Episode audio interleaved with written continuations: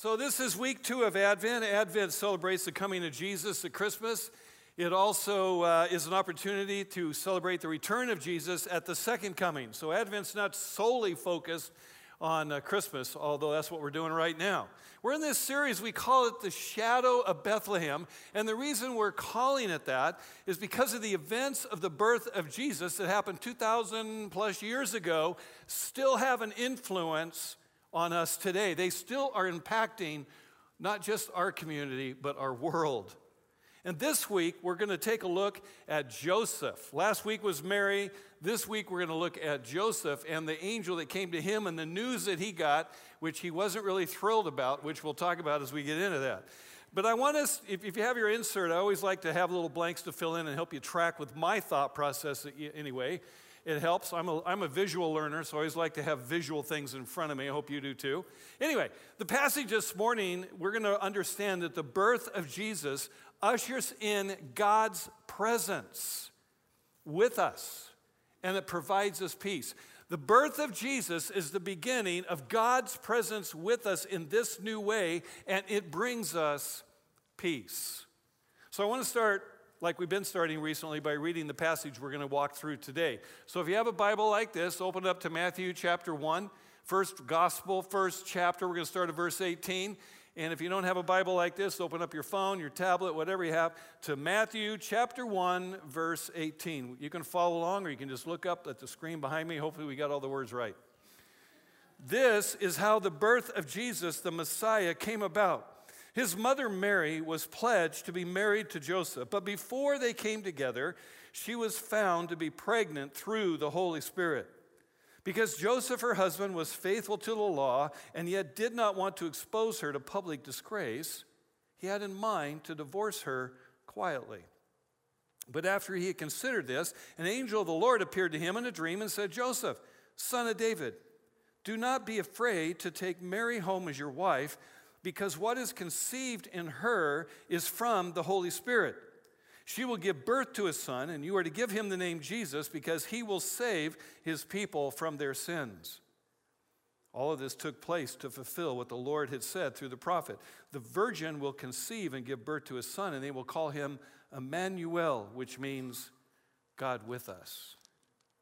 When Joseph woke up, he did what the angel of the Lord had commanded him and took Mary home as his wife, but he did not consummate their marriage until she gave birth to a son, and he gave him the name of Jesus. Let's pray. Father, as we open up these words today, we recognize they are the very words of truth that you have given for us to know what it means to be a follower of Jesus Christ. And here in this second week of Advent, as we celebrate the birth of Jesus, God, my prayer for this group of people gathered at this time is that they would hear you speak to them. And I just ask you to speak through me. Keep our hearts and minds open. May your Holy Spirit be alive, and may we be willing and quick to say yes to all that you're putting in our hearts and minds today. And may it not just be the story we've heard before and we doze in and out, but would you keep us focused on what you have for us to learn today? I pray it in Jesus' name. Amen. So, the story of the birth of Jesus is unlike any story you have ever heard. Oh, but it didn't start out that way. It started out like a lot of stories you've heard before. I mean, it's your classic boy meets girl story. You know, the young carpenter going finding a tree in his backyard and with his best knife carving, Joe loves Mary, and puts a heart around it. Can you picture that? I mean, they were engaged and, and it was wonderful. And it was a magical time when, when a young couple could hardly wait to get married. Now, if you've been through this, maybe you had those feelings. You can relate to Joe and Mary a little bit in this and, and what it's like. I can still remember the thoughts I had. Miriam and I met in high school. She was my high school sweetheart. So we were dating during those years. And, and then we got engaged and, and then we were married. And I had all the symptoms during that season of time as a young man in love. I was 20 years old when I got married. I had all those symptoms. You know, I was, sometimes I'd walk around, I just had this silly grin on my face. And, you know, what's that about? And thoughts were focused on how great our married life was going to be. Thoughts about how I wouldn't have to drop her off at her home anymore after a date. And, and thoughts about our living in our hopes and our dreams together and all that God may have in front of us. I mean, that's kind of where I was. And I just think maybe Joseph and Mary were that way. I mean, he may have been so distracted with his thoughts that maybe occasionally he'd be thinking about her and hit his thumb with a hammer, you know, as he's carving away these different things and being a carpenter. Because such were his hopes and his dreams of the happiness to come. But before I get too carried away with this, let me just tell you a little bit. I want to pause and explain that the way the engagement worked and marriage worked at the time Joseph and Mary were alive. Because you see, in the ancient Jewish world, is very different than our today, what we might call our modern approach. And, and it's an important part of the story. We need to know this so we can connect with the story closer. So, the marriage customs of the Jewish culture at that time usually included two basic stages of a relationship. The first stage could be called the pledge, as it is in this, in this passage we read today. Other translations use the word betrothal. That's the word we use today of engagement. And then the second, the wedding. Okay, so you got the engagement, you got the wedding. But the pledging stage was very different and very serious from how we look at it today. It involved a legally binding contract. How many of you had a legally binding contract when you got engaged? No, you just got down on your knees, right, guys? And you gave her a ring and said, Please marry me. And hopefully you were hoping she would say yes.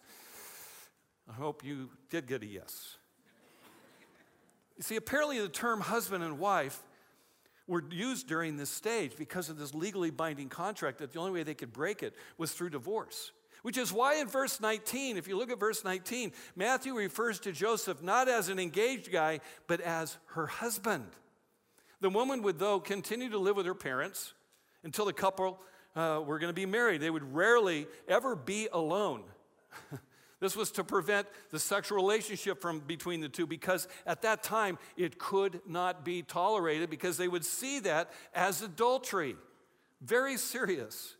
And in the ancient Jewish time, there was a very serious penalty for adultery.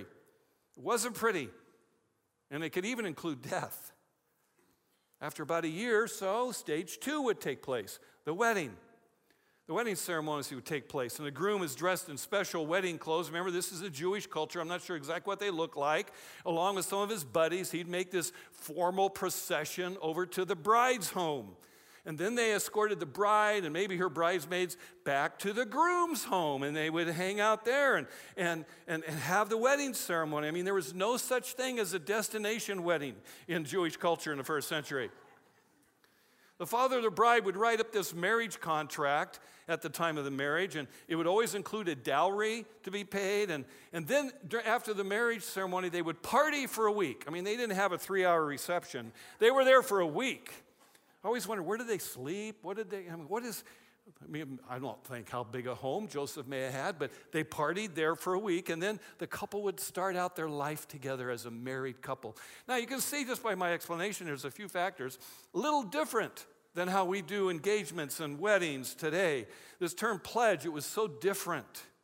And it's important, just keep this all in mind as we go through the story of Joseph, because that's the period of time we're in. We're in the engagement period of time. We read in verse 18 that before Joseph and Mary came together, that she was found to be pregnant.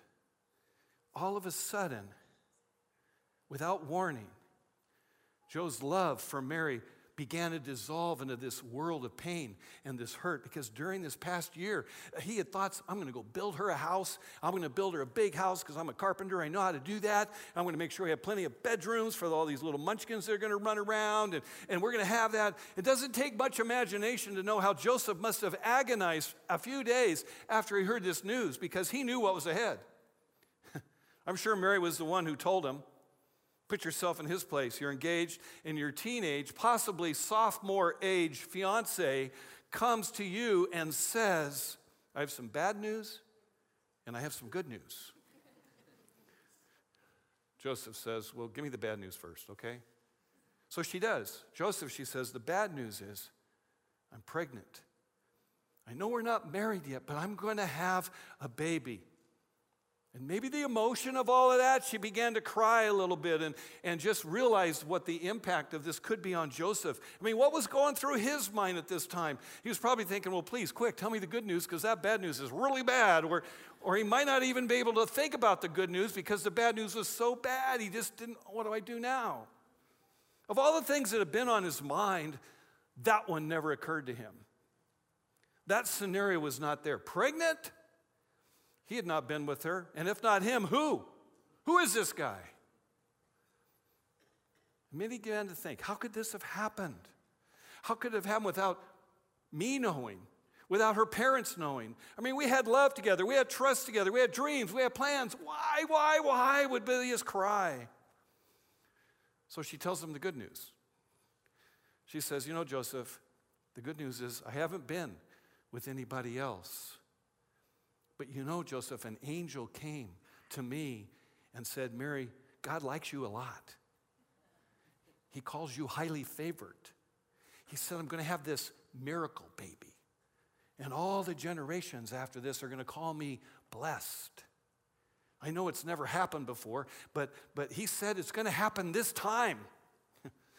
Imagine how she maybe continued on with the conversation and how she would have protested to him about her innocence. Joseph, no, I haven't been with anybody else. And imagine Joseph's struggle to understand and to embrace that and to believe that. He's thinking, you know, Mary, it's one thing for you to betray our love. You know, it's a total another thing to treat me like a fool by telling me a story that's really close to blasphemy. Really, Mary?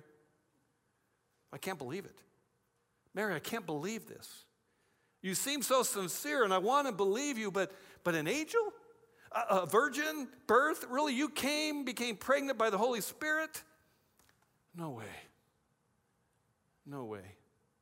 See, what Mary was saying was just beyond his way of believing. And then we read how Joseph would handle this. Verse 19 because Joseph, her husband, was faithful to the law. Let's pause right there for a minute.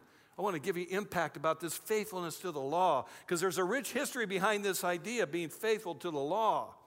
Joseph was known for his uncompromising obedience to the Torah, the law of Moses, the Old, Test- the Old Testament law of Moses.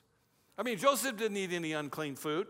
He didn't mix with the wrong kinds of people. He didn't open up the carpentry shop on the Sabbath. He was faithful to his identity to the Torah. And everybody in that small town in Nazareth, I mean, knew about this man.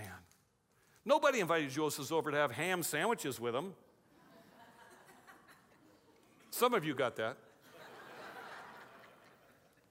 He was what people wanted to be. But now he's a righteous man with a problem. The girl he has promised to marry is going to have a baby, and whoever the father is, Joseph knows it's not me. So we have a righteous man and a pregnant fiance in a small town where everybody knows everybody's business. I can just picture him going into a Chick fil A one day to get some food. As he walks into this Chick fil A, there's two guys in line and they're standing. He knows these guys, but they're already kind of whispering and they're looking at him, kind of, I don't want to hear, I don't want him to hear what I'm saying, kind of thing. and they're probably saying, Man, that Joseph, what a schmuck. How stupid can he be? I mean, what was he thinking getting Mary pregnant? Man, is he in a mess now? Than to think I wanted to follow God like he followed God. Now, because we live on the other side of this event and the other side of the story of Christmas, we want to rush to the end and we go, well, everything's going to be okay. It's all going to work out. But if you do that, you're going to miss the point of what Joseph is learning and what we can learn from him because there's some amazing stuff going on about Christmas besides how Jesus got here. You see, God is already beginning to redefine what it means to be righteous, what true righteousness is. More on that a little later, but I'll come back to that just to tickle your ears for a minute. But put yourself in Joseph's place.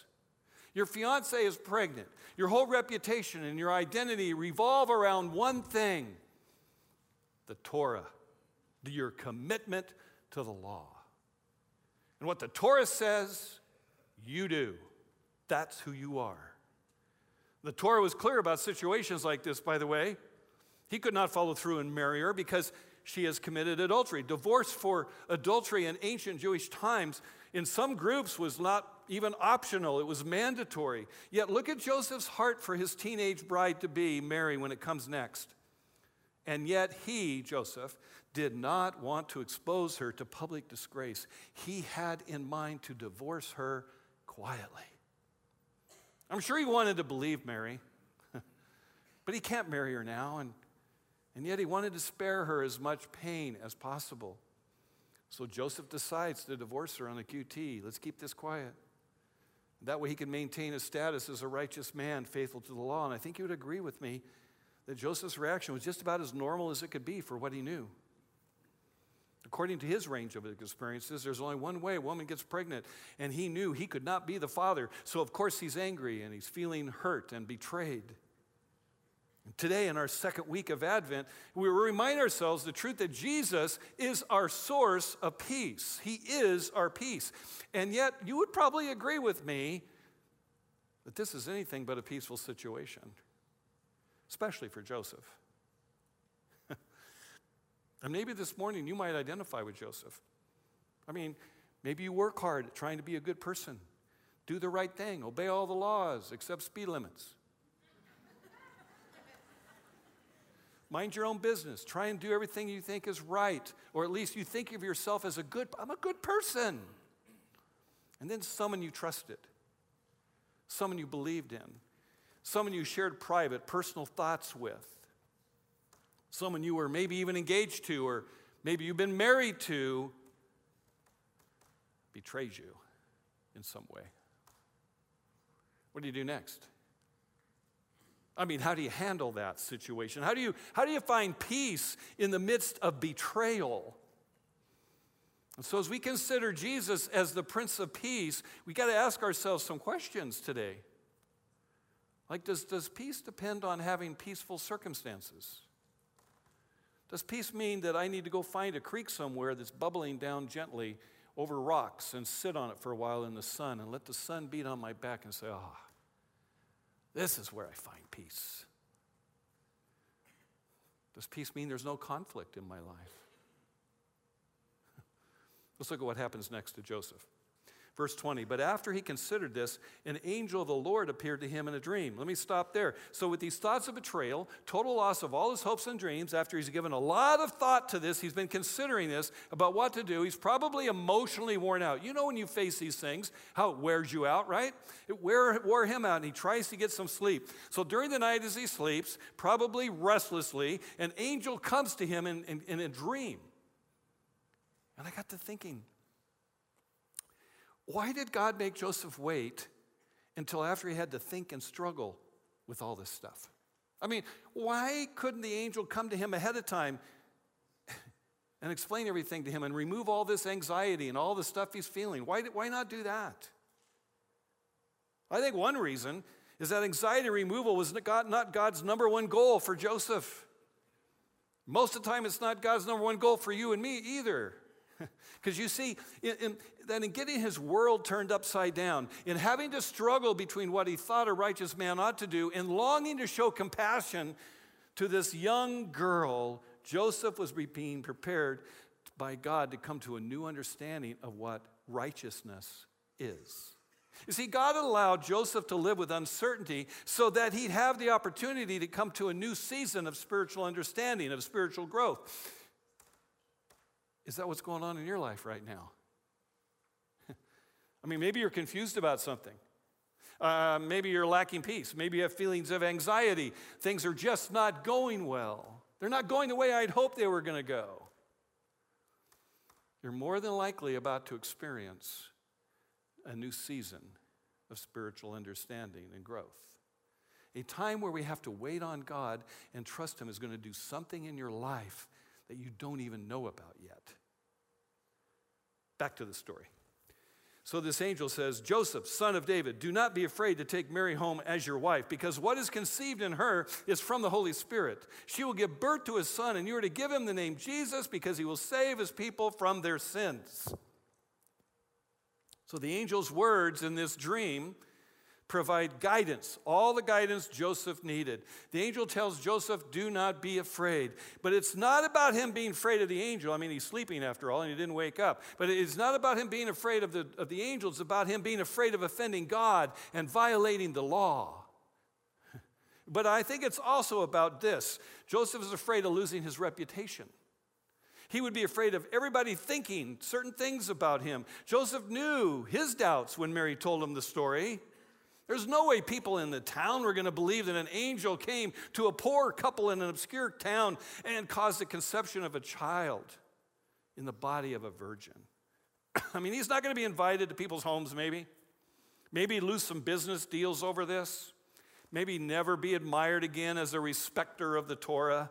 I mean, if he committed himself to this baby as the one who would be known as Jesus, he would do so at some enormous sacrifice. Because who would believe this staggering story of the angel's words here, where he says, Because of what is conceived in her is from the Holy Spirit? What is conceived in her is from the Holy Spirit. See, the baby, it's not from Joseph or any other man, but from the Holy Spirit. Jesus was conceived in a supernatural way. And we can never fully understand how Jesus is fully human and how Jesus is fully God, but this passage tells us at least the means by which this was accomplished. He was born of Mary without a human father. This is what we call the virgin birth. Now, I once had a friend tell me that he believed he could be a Christian without believing in the virgin birth. And even after we spent time together, he, we talked about this. He didn't really commit to me that he was changing his mind. So I'm not sure even he, he left and moved on. So I don't know where he's at today. But maybe some of you are sitting here today and you go, but thinking it's not really important for Christians to believe in the virgin birth. Maybe that's you. However, let me just emphatically say it is vitally important to believe in the virgin birth. Without the virgin birth, Jesus can't save us. Without the virgin birth, Jesus can't save us.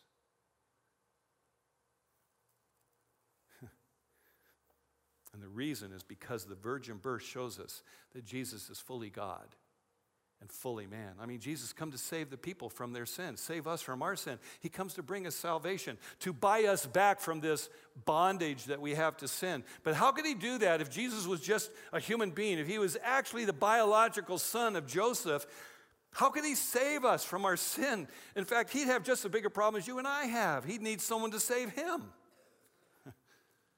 so if Jesus was to save us, he had to be different from us in some key essential way. He needed to have the sinless nature of God, he needed to be truly born as God. But at the same time, he still needed to be truly human. If he was going to correct the sin of Adam and Eve, he had to be one of us. If he was to bear the punishment that we were to receive, he had to be one of us. If he was to restore our relationship with God, our image of God to humanity, he had to bear the image as one who is truly human. He had to be connected, you see, to both God and us in order to reconcile us to God. So I hope you can see by now the virgin birth is essential. It's absolutely essential to our Christian faith. The virgin birth of Jesus just communicates the beginning stage of our salvation of humanity. Humanity that has been created in the image of God, but distorted by the effects of sin. Jesus is the one and only person whose humanity was never tainted by sin all accomplished with the beginning of the virgin birth. The virgin birth, you see, is what makes it possible for the angel. What he said to him in verse 21, he says, She will give him birth to a son, and you are to give him the name of Jesus because what? He will save his people from their sins. Jesus is the only one, the only one who can rescue us from our sin. Let me say it again. Jesus is the only one, the one who can rescue us from our sin. Last week, Dan said that the, the name Jesus means the Lord saves, and Matthew introduces us to the only one who can save us and provide this restored relationship with God. You see, Jesus claimed to be God. If you haven't read the Gospels to know that he claimed to be God, he claimed to forgive people of their sins. He, he, he provided this renewed relationship with God. He promised us eternal life, that we would never die but spend time with him. He said that he would die and he would come back to life. And he did. And for anyone who can make those kinds of claim and pulls them off, I mean, he, is the one who says he is God in human flesh. So let me ask you a question. What have you done with Jesus? I mean, have you ever answered this for yourself? This very basic but essential question Who is Jesus to me? Who is Jesus to you? I mean, you may ignore it for years. You may be ignoring it right now. I don't want to think about that. I don't want to move on to that. But you cannot ignore it forever. Who is Jesus to you? It was C.S. Lewis who wrote in, in, a book called Mere Christianity that when it comes to Jesus, every human being will have to make a decision about who he is. Why? Because of his claim to be God. Why? Because of his claim to forgive sins. Why? Because he said what he said about himself. C.S. Lewis says we've got to make a decision uh, based on one of three things. Either Jesus is an out and out liar,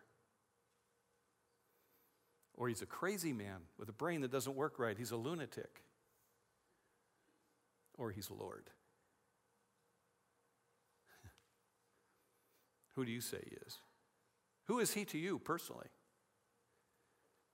Because one day, you and I are going to stand before him and he'll ask us, Who do you say I am, Gary? And how you answer that question will determine where you spend eternity. See, being fully God and being fully man is only is, is the way that only He can rescue us from our sin. And when it comes to having peace, Jesus brings the ability for us to have peace with God. See, Joseph pursued righteousness through obedience to the Torah. But the bad news is that that true and perfect righteousness is not possible for a person to attain on their own. The standard is holiness before a holy God, and it's just simply impossible. It's simply too high. But the good news is that true righteousness is possible only through the cleansing of sin by Jesus and the indwelling of the Holy Spirit. We have no ability to achieve righteousness in and of ourselves. But Christians possess the ability to have righteousness, the righteousness of Jesus. Listen to what Paul wrote God made him, Jesus, who knew no sin, to be sin for us, so that we might become the righteousness of God. According to this passage, what is the key problem Jesus came to solve? The key problem is our sin problem. I mean, he came to save us not from poverty, lack of justice in the world, or any other legitimate problem. He came to save us from our sin. And as Christians, we believe our core problem is not hunger, not a lack of happiness, not lousy marriages, but we believe our core problem is that we have sinned before God and that we need someone to rescue us. And I'm thankful He's rescued me. That's what he's saving us from us and our sin. And as his peace comes into the lives of people, we are changed because God is the source of peace. And when we are right with God, we're able to find the peace that only God offers. The story continues with Joseph. 22. All this took place to fulfill what the Lord had said through the prophet the virgin will conceive and give birth to a son, and they will call him Emmanuel, which means God with us. So here we see this miraculous conception fulfilling a prophecy that the Lord gave Isaiah. And Matthew's words here are designed to connect the Jewish reader, his Jewish reader, with how the birth of Jesus relates to the Old Testament promise. The promise that the Jewish people would have a Messiah that would come and save them. And although Isaiah prophesied this event 700 years earlier, it's happening now. That's what Matthew is saying. Now the prophecy has come true. The hope of the ages has come true. The Prince of Peace, he would say, is here. And so when Jesus Christ was born, Matthew says, This is it. This is the child you've been looking for. What child is this? This is the child. And he's God with us. the reason we make such a big deal about this child is because the child born in the manger a long time ago in a place called Bethlehem is God with us. The God who desires to be present with his people. And this is Jesus, God with us. Listen, God's been present with his people from the beginning in different ways as you read and understand his workings with people. But this is something totally new. See, Jesus is God who brought his presence into our daily lives, and that brings peace. Jesus is God who brought his presence into our lives, and that is peace.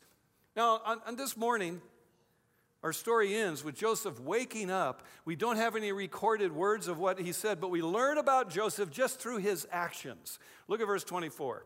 When Joseph woke up, he did what the angel of the Lord had commanded him and took Mary home and his wife. But he did not consummate their marriage until she gave birth to a son, and he gave him the name of Jesus. Now, you know what strikes me here? When Joseph woke up, he did what the angel of the Lord commanded. It seems like immediately he obeyed all the angel had told him. I mean, he goes, he gets married to her, but not only that, he abstains from sexual relations until after the baby is born. And what a sacrifice he made just to obey what the angel said. He heard the word of God and responded to it. He was willing to do whatever God had called him to do, is what it looks like. Why? Why was he so changed? Why was he willing to sacrifice? I think he was thrilled. I think he was ecstatic about the news the angel brought him. I mean, he had this message from an angel, and he realized that Mary had told him the truth. So, all of those things he was thinking about her were all wrong. And although his life would never be the same, his hopes and his dreams were coming back into a sense of reality. And my guess is that he went as fast as he could over to Mary's house and he probably threw himself down on the ground. He says, Mary, Mary, please forgive me. An angel came to me and told me all this stuff, and I believe you. I'm so sorry I didn't believe you. Because he realized this was from God. And he knew there would be difficulties, but he was sure, since God was in it, that God would be with them every step of the way. And there's so much we can learn from Joseph, you know, but the story is really about Jesus. Christmas is about God coming to live among humanity. It's about God, the God of all creation, coming into this sin cursed world to redeem, to buy back our souls. It's about God Himself coming to make it possible to have this daily, personal, intimate relationship with God. It's about God taking upon Himself human flesh and paying the penalty on that wooden cross one day so that we could be rescued from this inability to overcome our sin and be forgiven for our sin. You see, Christmas is about Emmanuel, God with us. Christmas is about Jesus bringing us peace. Because peace is not something we can conjure up on our own. It's not something we can earn or we can work towards making through our own efforts. God is the one who brings us peace. God with us brings us peace. And we know this because he's told us that when he comes into a person's life, one of the many gifts he brings us is the gift of peace.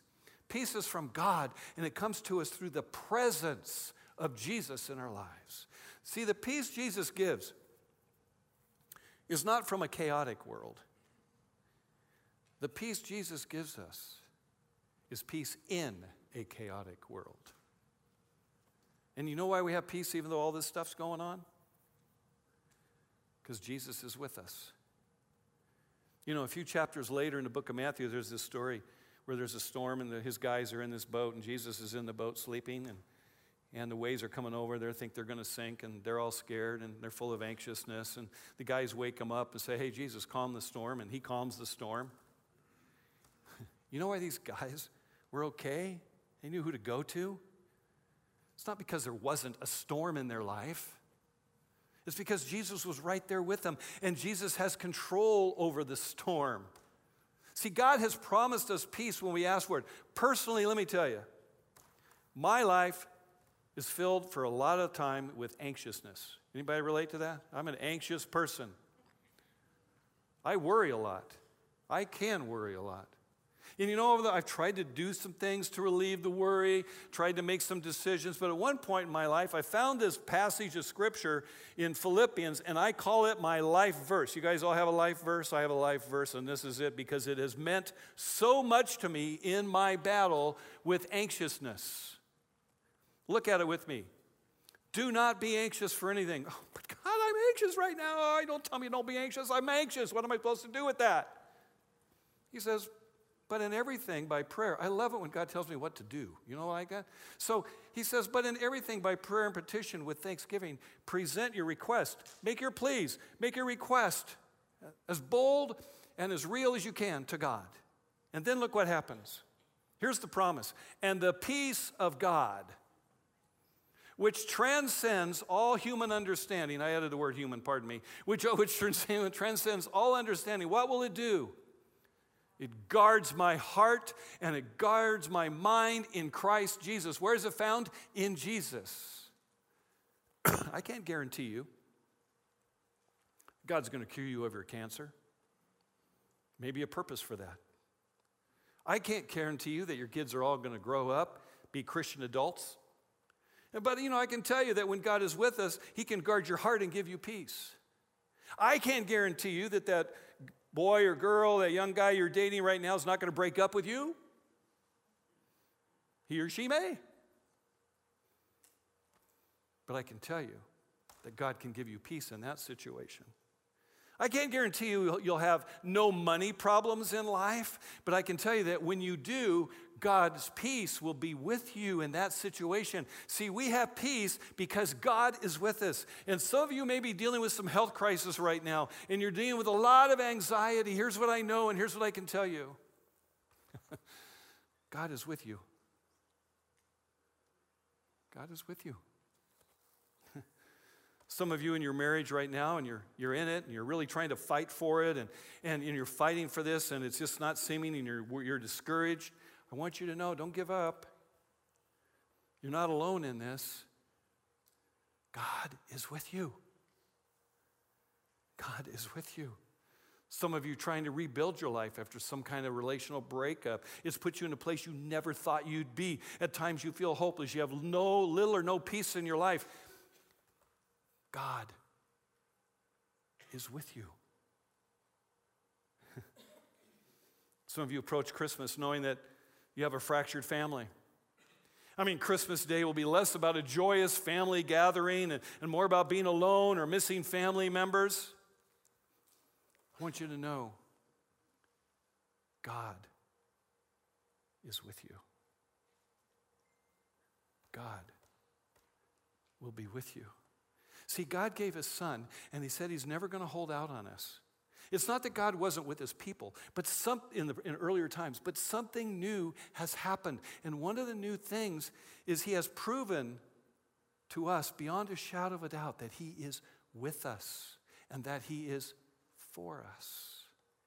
And if we ever get into a situation where we think God's holding out on us, all we need to do remember the night in Bethlehem when Jesus came to this earth to be the rescuer of our sins and to be God with us. you know, there are going to be millions and, and millions of people who will go through all the busyness and the activities of this season, this Christmas time. And some are going to have wonderful family times together, some will have terrible family times together.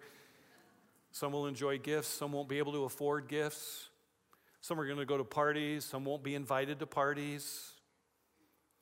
And many of these people are going to miss out on Christmas.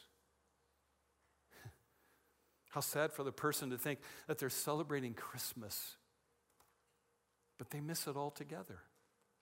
Because Jesus did not leave us here. I mean, He didn't come from heaven so that we could build manger scenes and decorate trees. They're, all, they're okay, but that's not what it's about. He didn't empty Himself so we could give presents to each other, and enjoy lots of food. I hope to enjoy lots of food. Oh no. He came that we might have a restored relationship with God. He came to save us from our sins. He came to give us this true and rich peace that starts with our relationship with Him so that we might love others the way He's loved us. See, to not miss Christmas is to take the invitation from Jesus to receive the gift that He has offered and receive the peace that He offers us by knowing Him that is beyond understanding but is real and life changing. I got two quick questions for you to think about before you walk out of here today.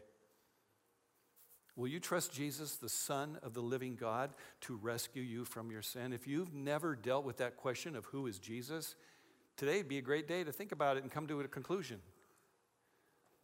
And maybe you're sitting right there now and you go, ah, I really want to do this. Maybe you're sitting there going, I'm not quite ready yet. In either case, we want to be here for you as a church. I'm going to stand up here afterwards. You want to come up and talk to me? Fine. You want to fill out a green, one of the connection cards? Fill it out. I'll call you this week, I promise. If you give me the right phone number or the right email that I can read, okay? I'll do that. Because this is an important decision that you do not want to delay in making. Now, for those of you who know Jesus, here's the question for you Where is the peace that comes through the presence of Jesus needed most in your life?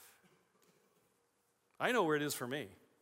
I've already been praying about this for my own heart and my own life, my own anxious thoughts, my own things where there's a lack of peace. Can I encourage you? Can I challenge you? Can I ask you? Would you be faithful to take that thoughts, those things where you need Jesus' peace right now, and don't give up on Him because God is with you? And then would you pray and would you pray and pray and pray and claim these promises that I just gave you out of one passage of Scripture? And see what God does in your life. See what kind of work and what kind of change He wants to do in you and your heart, and how He will be faithful to be God with you. Let's pray.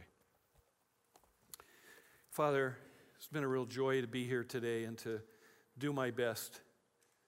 Kind of take the relationship that you've built and continue to build in my life and the truth of these scriptures and, and share it with all of us here as a church family. And my prayer, I'm going to say the same thing, God, I said at the beginning. My prayer is that as we consider these things that we've looked at today in the life of Joseph and the angel and Jesus and why he came, God, I pray that you wouldn't let one person leave here without making some kind of decision that will change their life this week, whether it be a first time decision for you, Lord, or whether it be the ability to recognize you are with them and that they tap into that in a greater, more personal way. Would you change us, God? Would you transform us into the image of your Son, the Lord Jesus?